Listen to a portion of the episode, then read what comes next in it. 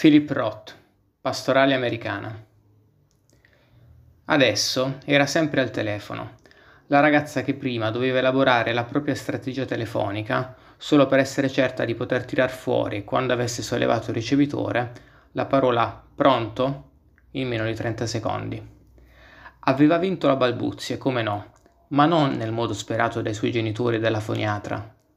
No, Mary era arrivata alla conclusione che ciò che le impediva di vivere non era la balbuzie, ma il vano tentativo di contrastarla. Il folle tentativo.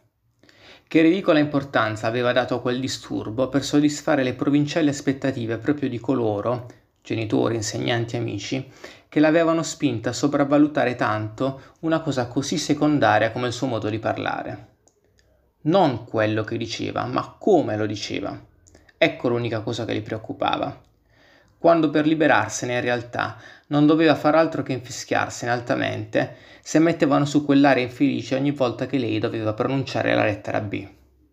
Sì, aveva smesso di preoccuparsi dell'abisso che si spalancava sotto i piedi di tutti quando cominciava a balbettare.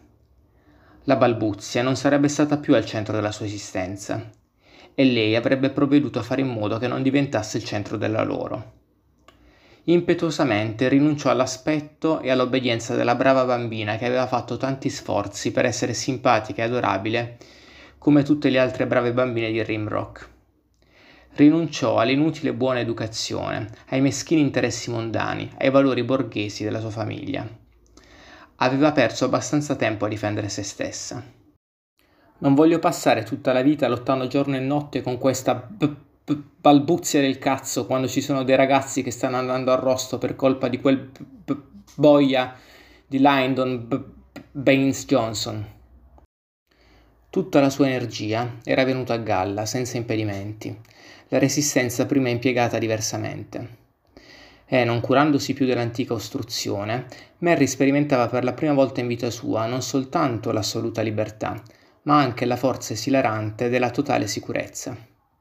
Era nata una Mary nuova di zecca, una Mary che aveva scoperto, opponendosi a quella guerra ab- abominevole, una difficoltà da affrontare che era degna finalmente della sua forza veramente prodigiosa.